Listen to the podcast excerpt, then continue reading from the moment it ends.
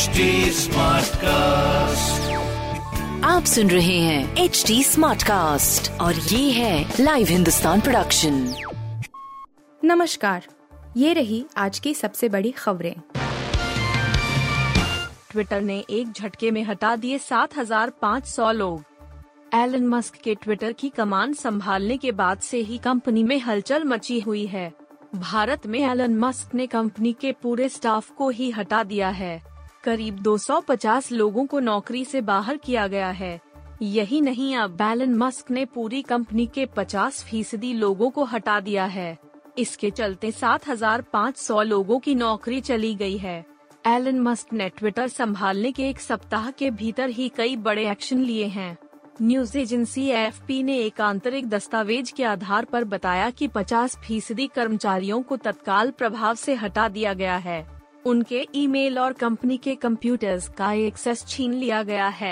दुनिया की दिग्गज सोशल मीडिया कंपनी ट्विटर से इस तरह ताबड़तोड़ छंटनी की काफी चर्चा हो रही है। कंपनी के कर्मचारियों की ओर से भी छंटनी की पुष्टि की गई है।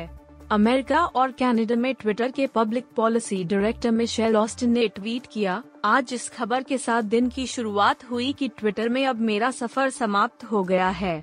मेरा दिल टूट गया है, मैं इसे स्वीकार नहीं कर पा रहा हूँ। मुख्तार के बेटे अब्बास को नौ घंटे की पूछताछ के बाद ईडी ने किया गिरफ्तार। माफिया मुख्तार अंसारी के विधायक बेटे अब्बास अंसारी को प्रवर्तन निदेशालय ने शुक्रवार रात गिरफ्तार कर लिया।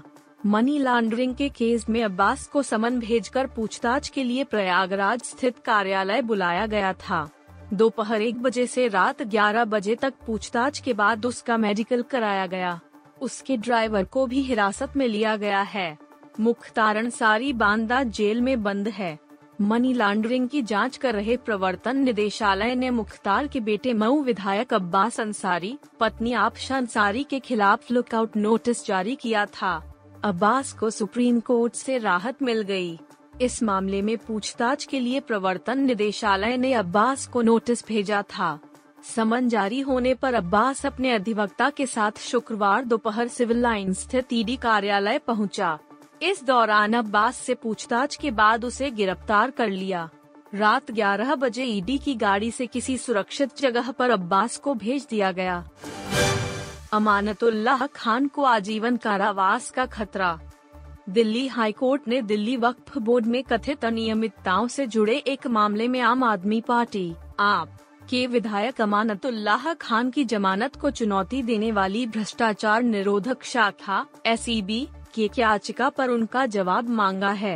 एसीबी का कहना है कि आप नेता के खिलाफ आरोप इतने गंभीर हैं कि उन्हें आजीवन कारावास तक की सजा भी हो सकती है। जस्टिस योगेश खन्ना ने इस साल की शुरुआत में निचली अदालत द्वारा खान को दी गई जमानत को रद्द करने की एसीबी की याचिका पर नोटिस जारी किया। एफआईआर के अनुसार दिल्ली वक्फ बोर्ड के अध्यक्ष के रूप में अपने कार्यकाल के दौरान खान कथित तौर पर कई अनियमितताओं में शामिल थे। इनमें सभी मानदंडों और सरकारी दिशा निर्देशों का उल्लंघन करके बत्तीस लोगों को अवैध रूप से भर्ती करने का भी मामला है। एफआईआर में कहा गया है कि दिल्ली वक्फ बोर्ड के तत्कालीन मुख्य कार्यकारी अधिकारी सीईओ ने एक बयान दिया था और इस तरह की अवैध भर्ती के खिलाफ एक ज्ञापन जारी किया था।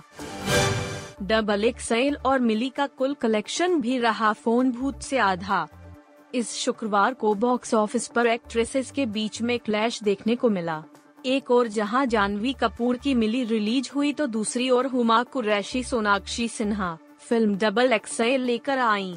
वहीं इन दोनों के अलावा कटरीना कैफ की फिल्म फोन भूत भी रिलीज हुई। फिल्म में ईशान खट्टर और सिद्धांत चतुर्वेदी भी नजर आएंगे। कटरीना कैफ, सिद्धार्थ चतुर्वेदी और ईशान खट्टर की फिल्म फोन भूत एक हॉरर कॉमेडी फिल्म है। फिल्म में ईशान सिद्धांत के किरदार को भूत दिखने लगते हैं और इसके बाद फिल्म में खूब मस्ती देखने को मिलती है। अर्ली ट्रेंड्स के मुताबिक फिल्म ने पहले दिन दो करोड़ रुपए की कमाई की है। वहीं हुमा और सोनाक्षी की अभी तक एक भी ऐसी बड़ी फिल्म बॉक्स ऑफिस पर देखने को नहीं मिली है जिसमें उनका बड़ा क्रेडिट जाता हो। अर्ली ट्रेंड्स के मुताबिक फिल्म डबल एक्सेल ने पहले दिन पच्चीस लाख रुपए की कमाई की है। वहीं जाह्नवी को इंस्टा पर तो फैंस खूब पसंद करते हैं, लेकिन बॉक्स ऑफिस पर उनका आंकड़ा कुछ बहुत बड़ा नहीं रहा है। उनकी हर फिल्म को पहले से बेहतर रिस्पांस मिला है। अर्ली ट्रेंड्स के मुताबिक फिल्म मिली ने पहले दिन पचास लाख रुपए की कमाई की है। चौंतीस के हुए किंग विराट कोहली। भारतीय टीम के पूर्व कप्तान विराट कोहली पाँच नवंबर दो हज़ार बाईस को चौंतीस साल के हो गए।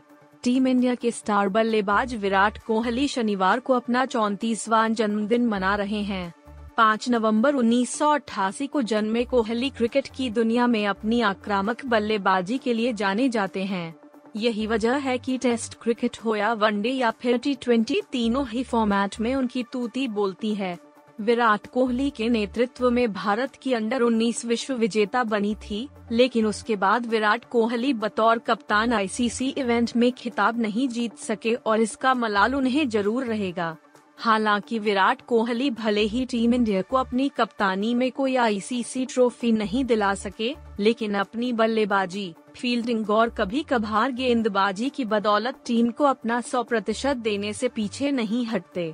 दो हज़ार चौदह में टेस्ट टीम की कमान मिलने के बाद उन्होंने टीम को विदेशी सरजमी पर लड़ने के साथ जीतना भी सिखाया। विराट की कप्तानी में टीम इंडिया ने कई बड़ी उपलब्धियां हासिल की।